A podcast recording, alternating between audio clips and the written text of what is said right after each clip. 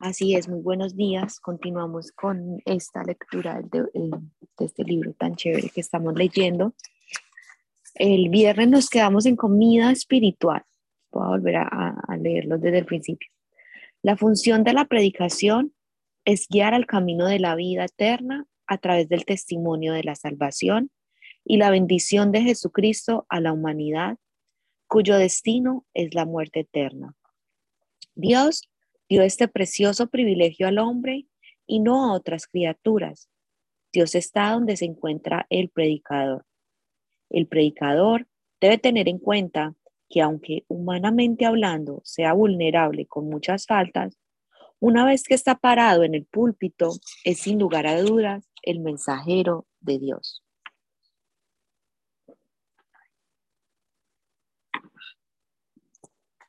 No existe un hombre perfecto. Perdón, perdón.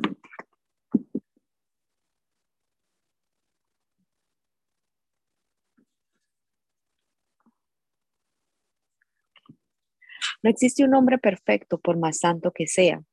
Lo mismo sucede con el predicador. El pastor también no existe un hombre perfecto por más santo que sea. Lo mismo sucede con el predicador. El pastor también es dirigido por la ira, la murmuración, la desolación y la frustración de vez en cuando. No obstante, debemos recordar que la predicación no es palabra del predicador, sino es la palabra de Dios, quien habla a través de la vida y la boca de un predicador en un momento particular. Por eso la predicación no está en una posición humana, sino en una posición divina. Se dice que en el pasado el rey daba un mensaje y quien lo recibía se postraba en dirección al trono. Además, el mensajero podía transmitir el mensaje como si fuese el rey mismo, aun cuando el receptor fuese una persona de mayor estatus social. Esto quiere decir que no es el predicador el que importa, sino el mensaje que el predicador transmite. No es el predicador quien tiene la autoridad, sino el mensaje mismo. Por tanto, el predicador debe pedir la ayuda del Espíritu Santo en oración y creer en, lo, en la sobrenaturalidad de la obra del Espíritu Santo. La predicación es un elemento que se halla en una posición irreemplazable en el ministerio pastoral. Muchos miembros de mi iglesia muestran su insatisfacción por la ausencia de visitas a hogares por mi parte. Es imposible visitar a cada familia debido al gran número de la congregación. Las visitas hogareñas son un factor muy importante en el ministerio. Sin embargo, la prioridad es la predicación ya que el predicador no puede forzarse demasiado en las visitas a fin de no poder, de no perder el tiempo para preparar su sermón diligentemente. Muchos creyentes se acercan a mi iglesia para oír el mensaje. He visto que los miembros se comprometen con la iglesia cuando son tocados por la predicación. Es por esta razón que la predicación es la prioridad número uno en mi ministerio. Siento pena por aquellas personas que muestran su descontento por no visitar, visitarlos personalmente. Sin embargo, mi prioridad es orar y preparar sermones a fin de proporcionar a mi gente la comida espiritual necesaria. Si usted me pregunta qué es lo más importante en el ministerio, mi respuesta es simple, la predicación. El mundo espiritual la ciencia se desarrolla a través de la razón.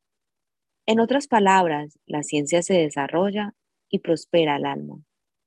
En cambio, la fe no puede ser desarrollada o prosperada por medio del alma, pues la fe no es una ciencia. No obstante, muchos cristianos contemporáneos toman la fe como objeto de alma, razón, ciencia y estudio, razón por la, cual, por la que fracasan en la vida cristiana. Los teólogos humanistas miran la fe como objeto de estudio académico. Como consecuencia de esto, han llegado a la conclusión de que la Biblia contiene mitos y leyendas poco creíbles. Esto es un gran error. Dios es un, es un Dios ilimitado, mientras que el hombre es un ser limitado. Por ende, la Biblia relata que la conexión de Dios con el hombre no puede ser considerada como objeto de estudio científico. La razón absorbe información, lo comprende y lo sistematiza a través de los cinco sentidos, la vista, el oído, el olfato, el gusto y el tacto.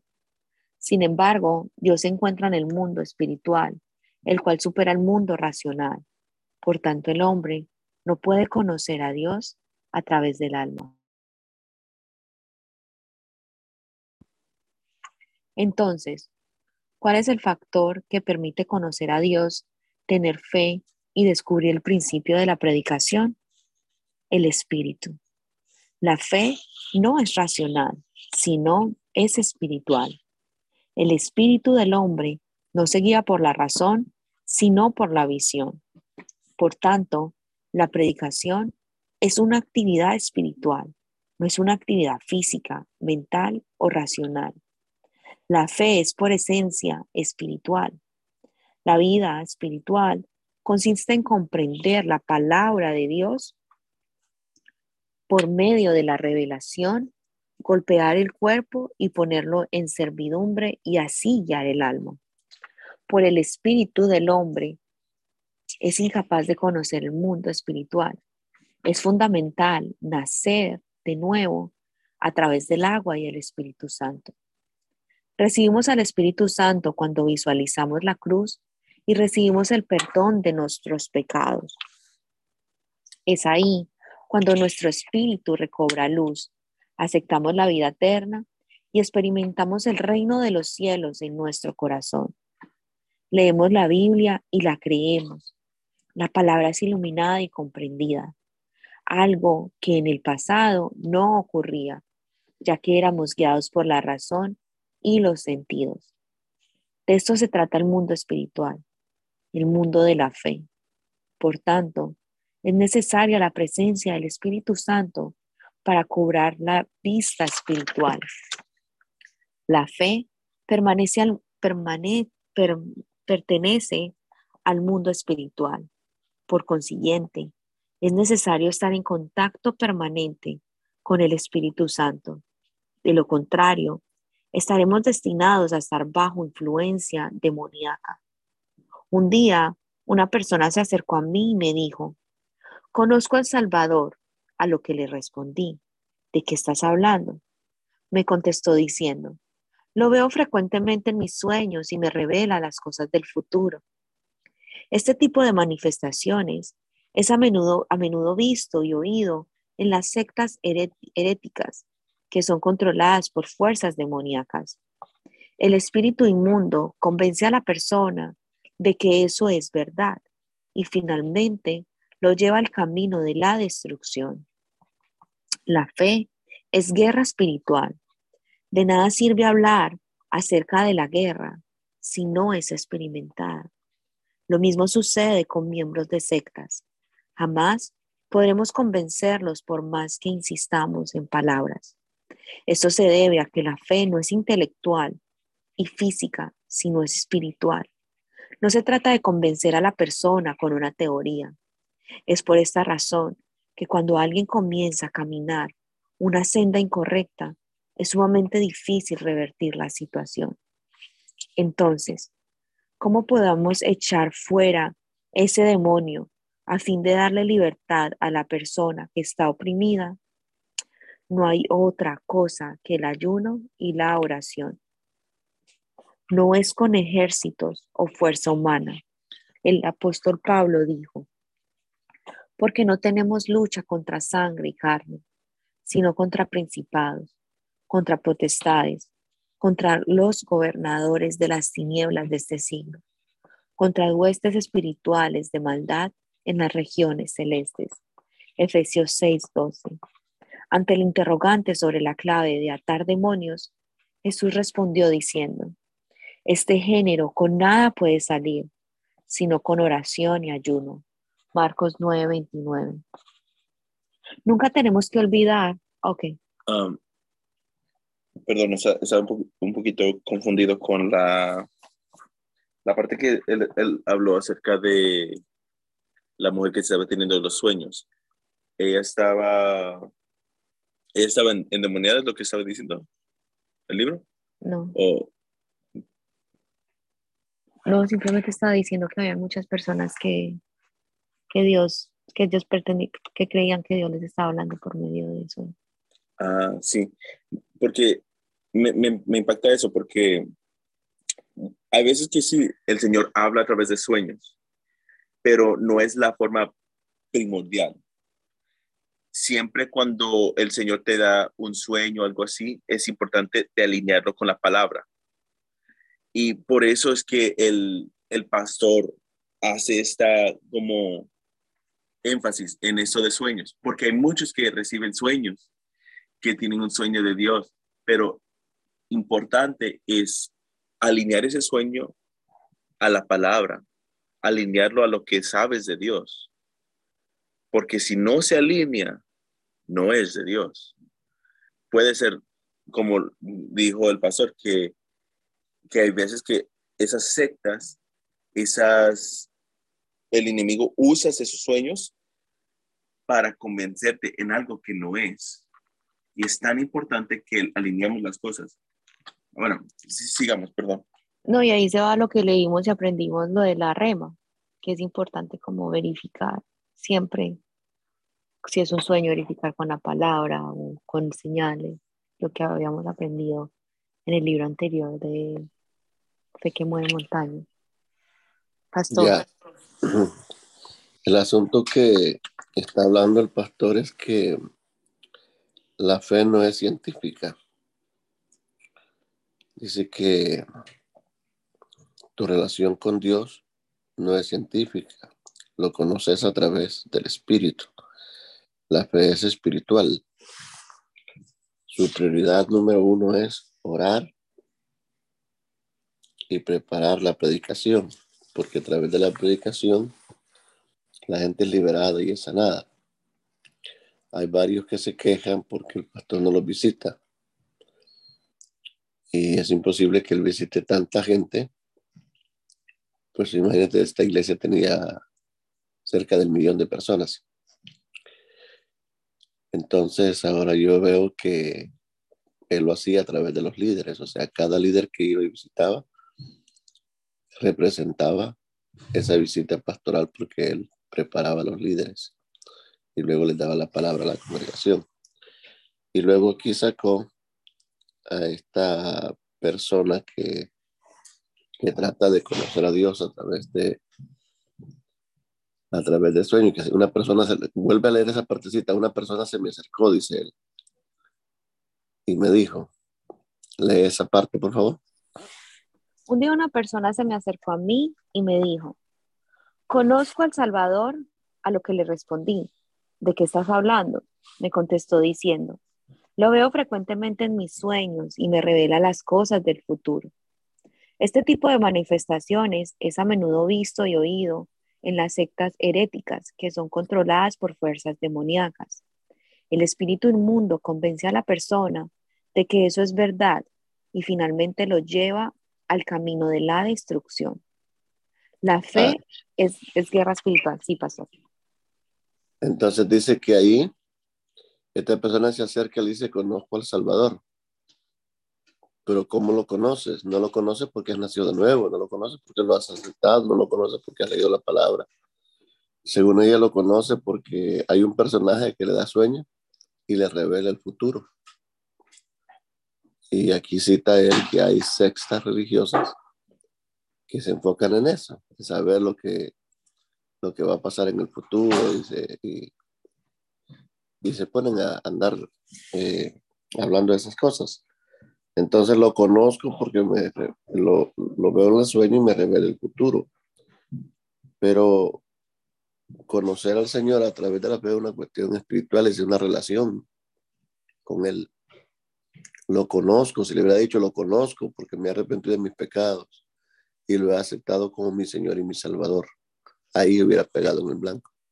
Pero dice, lo conozco porque tengo sueños y a través de los sueños él me, él me, él me revela el futuro. Entonces ahí él aplica que hay sectas religiosas que practican eso. Y ahí donde dice Elvin que tus sueños deben ser alineados por la palabra. Y si vas a conocer a Jesús, debes de conocerlo por la fe. Adelante, Daniel. Amén. Nunca tenemos que olvidar que cuando nos encontramos con algún miembro de alguna secta herética, las palabras que salen de la boca de esa persona no son palabras de hombre, sino palabra de un espíritu demoníaco.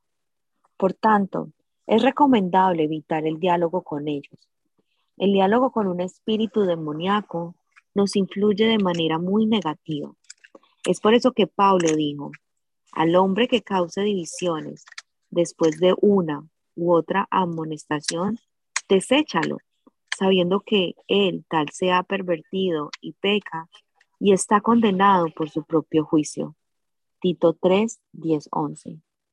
Y el, al apóstol Juan nos alertó diciendo, si alguno viene a vosotros y no trae esta doctrina, no lo recibáis en casa, ni le digáis bienvenido, porque el que le dice bienvenido participa en sus malas obras. Segunda de Juan 1, 10, 11. Predicar a Jesucristo no es solamente transmitir una teoría, sino impartir Espíritu Santo y vida. Asimismo, aquellas personas que pertenecen a un espíritu inmundo transmiten, transmiten espíritus inmundos. Por tanto, el predicador debe orar mucho y recibir la llenura del Espíritu Santo. Las palabras que salen de nuestra boca deben ser ungidas por el Espíritu Santo, a fin de que los oyentes crean en Dios.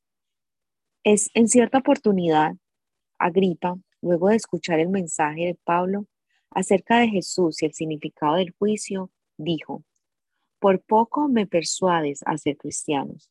Hechos 26, 28. Y se fue, porque las palabras de Pablo fueron ungidas por el Espíritu Santo, que persuade el corazón del rey Agripa. No es posible anunciar el Evangelio sin la obra del Espíritu Santo. La Biblia es clara al decir, no apaguéis al Espíritu, Primera de Telonicenses 5:19. Y no contristéis al Espíritu Santo de Dios, con el cual fuiste sellado para el día de la redención. Efesios 4:30.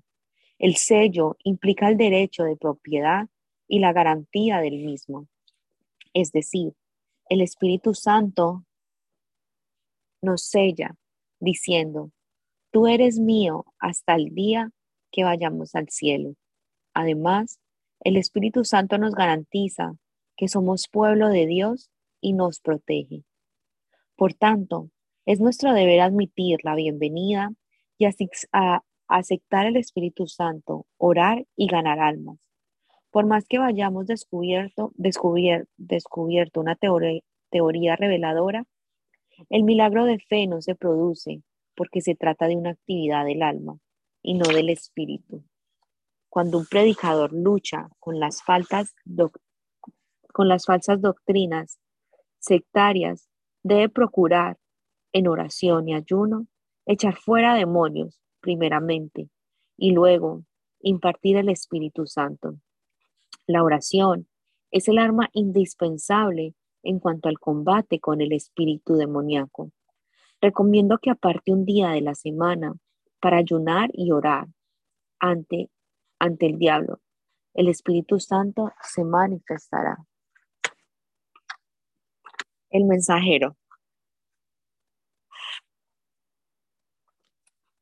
Es necesario que los predicadores tengan una actitud positiva luego de la predicación, encomendando, encomendando todas las cargas a Dios.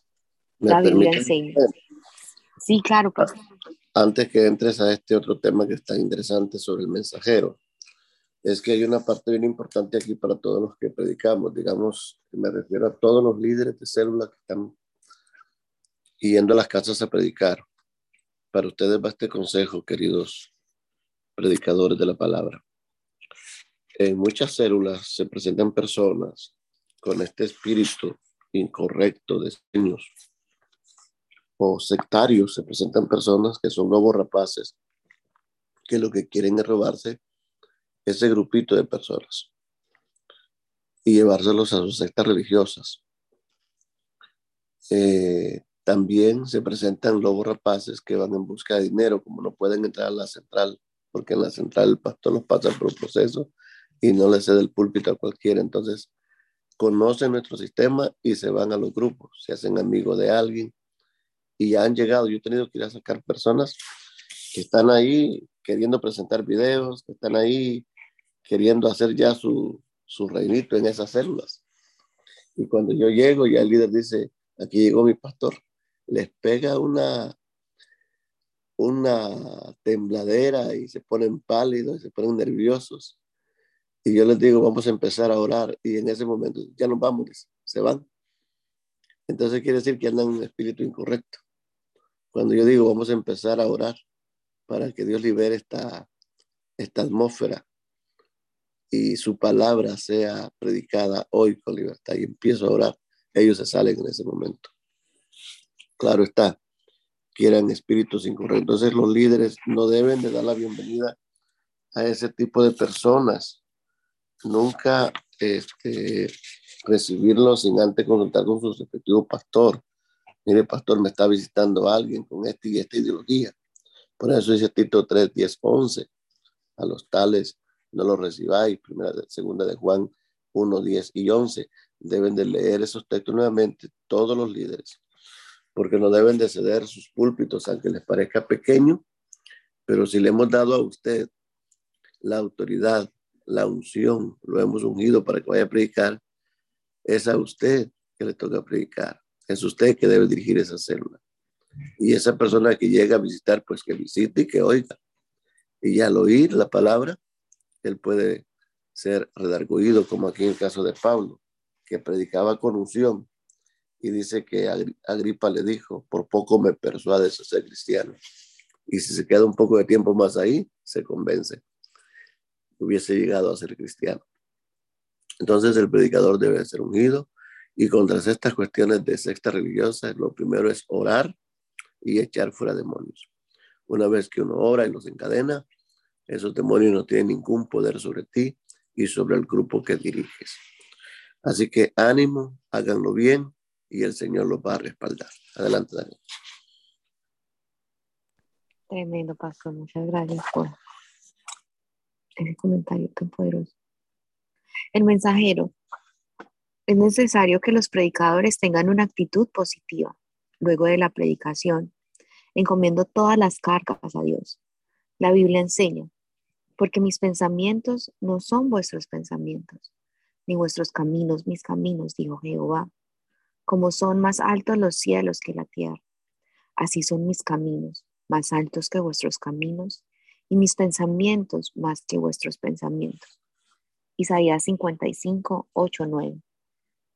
No podemos entender toda la magnitud de la obra de Dios, tan solo debemos brindar lo máximo en la obra a la que Dios nos llamó y creer en aquel pasaje bíblico que dice, y sabemos que a los que aman a Dios, todas las cosas les ayuda bien. Esto es, a los que conforme a su propósito son llamados. Romanos 8:28. Es decir, no debemos juzgar la palabra según el barómetro humano, sino predicar por fe. Pero existe algo fundamental. Nunca debemos ir delante del Señor esta es una enseñanza importantísima. Hay quienes no obedecen al mandato del Señor debido a su poca fe. Esta clase de personas no pueden glorificar a Dios ni tampoco recibir bendición. Por otro lado, hay quienes corren de un lado a otro sin cesar, sin haber recibido ningún llamado por parte de Dios. Esta clase de personas fracasan y perjudican a otros. La obra de Dios debe ser seguida del llamado de Dios y no según la voluntad propia de una persona. El apóstol Pablo también fue protagonista de este fracaso. Dios no le había dicho que fuera a Asia. Sin embargo, basándose en su pasión por el Evangelio, se dirigió a, Asia. pero su proyecto misionero terminó siendo un fracaso total. La única salida era esperar en el Señor en la ciudad de Troas. Fue en ese momento que el apóstol vio en una visión a un hombre macedonio. Las puertas se habían abierto porque allí estaba la voluntad de Dios. La predicación es ejercer la, voluntad divina. El hecho de haber sido llamado como mensajero de Dios no significa que hemos sido convocados a realizar buenas obras, sino a seguir a Cristo. No debemos adelantarnos al Señor, sino que debemos esperar hasta que el Señor nos muestre la luz verde. Lucir bueno y justo a la vista del hombre no significa que también es bueno para el Señor. El predicador debe seguir a Dios sin reserva. Es ahí cuando todas las cosas nos ayudan a bien a fin de convertirnos en un predicador exitoso, aunque al principio las circunstancias nos muestran todo lo contrario. Lo invito a realizar la siguiente oración. Padre, permíteme conocer tu voluntad. No quiero adelantarme ni retrasarme de tus pasos. Anhelo seguir tu guía. Es mi deseo predicar solo cuando tú me des lo que debo predicar. Amén. Pastor, un comentario ahí. Qué bonito, ¿no? Como termina ese, ese capítulo, ese, ese pensamiento sobre el mensajero. Sí, el mensajero debe estar claro que, él debe ser guiado por el Espíritu Santo y debe de estar dentro de la perfecta voluntad de Dios. Eh, aquí el pasaje que él cita es cuando Pablo va en el segundo viaje misionero y él quiere, quiere ir a un lugar que se llama Bitinia y el Espíritu Santo le dice que no, que no vaya ahí. Y, y él quiere ir a otro sitio y el Espíritu Santo le dice que no. Entonces se siente como frustrado, pues ya salí a este viaje misionero y quiero ir a predicar la palabra. Sí, pero aunque seas predicador de la palabra, tú debes de ser guiado a dónde el Señor te quiere llevar, a la gente que te quiere llevar. Por eso yo digo, Dios da territorios, Dios da, Dios da hogares, Dios, da un grupo de personas específicos a quien debemos de predicarle. Entonces, cuando Él está en la noche, tiene un sueño y en el sueño Él mira a un hombre macedonio que le dice, pasa acá y ayúdanos. Él entiende por el Espíritu que Macedonia está listo. Y cuando llega ahí, es un boom ahí se convirtió la gente, ahí hubieron milagros, ahí era el, lugar perfecto para iniciar el ministerio. Entonces muchos predicadores pegan y pegan y pegan en el mismo sitio y nunca tienen resultado porque no han eh, hecho el trabajo alineado a la palabra o, o conforme a la voluntad del Señor. Entonces aquí hay eh, textos bíblicos bien maravillosos que pueden repasarlos, Isaías 55, 8 al 9, Romanos 8, 28. Y, y sigamos estos parámetros, porque aunque seas eh, llamado a la predicación, no te olvides que el mensaje que predicas no es tuyo, sino que es de Dios. Y no se trata de ti, se trata de la, de la esencia del mensaje que llevas ese mensaje que llevas te lo dio Dios. Y Dios conoce el terreno, donde está la necesidad, eh, donde está el tiempo oportuno para presentar el mensaje y cuando somos guiados nos va súper bien en el ministerio. Así que adelante, ánimo, queridos líderes. Si una célula no está creciendo, una casa no está recibiendo esa palabra, bueno, y ya usted predicó un año ahí, es hora de que cambie, que busque otra casa, que busque otro, otro pueblo, otra ciudad. Haga lo que hacía Jesús, donde no lo recibían, él se sacudía los pies y se iba para otro lugar. Ahora, usted no se sacuda los pies porque sacudirse los pies es sinónimo de maldición. Pero lo que sí le digo es que haga lo que hacía él de moverse a otro lugar. Los apóstoles lo hicieron. No lo recibían en, en Listra, se iban a otro lugar, se iban a Derbe, se iban a Antioquía, se iban a, a, Chipre, se iban a otros lugares. Y así iban predicando el Evangelio. Entonces, ellos aprendieron eso de que donde no lo recibían es que no era el tiempo todavía para esa gente. A mí me pasó cuando inicié el ministerio acá. Iniciamos con todas en, en. Eh, le renté un local, de verdad, un, un, lugar público, me lo rentaban el domingo y yo me iba a predicar desde el día jueves, viernes, sábado y domingo, todos los días. Y entonces, este, y visitábamos casa por casa, tomábamos todos los territorios y miraba yo que, que la gente me decía que sí, pero al final no, no iban a, a las reuniones. Y fue bien poquito el fruto que yo logré ahí, como unos, unos cinco personas. Entonces, este, después de seis meses de estarle dando con todas, el Señor me inquieta que mande a dos misioneros para acá, para Marlboro. Y entonces envío a estos dos misioneros que iban conmigo a trabajar allí a Framia. Y cuando se vienen para acá, el primer día que llegaron, conquistaron 25 personas. Y entonces yo entendí que el fruto, el tiempo, estaba maduro aquí en, en Marlboro.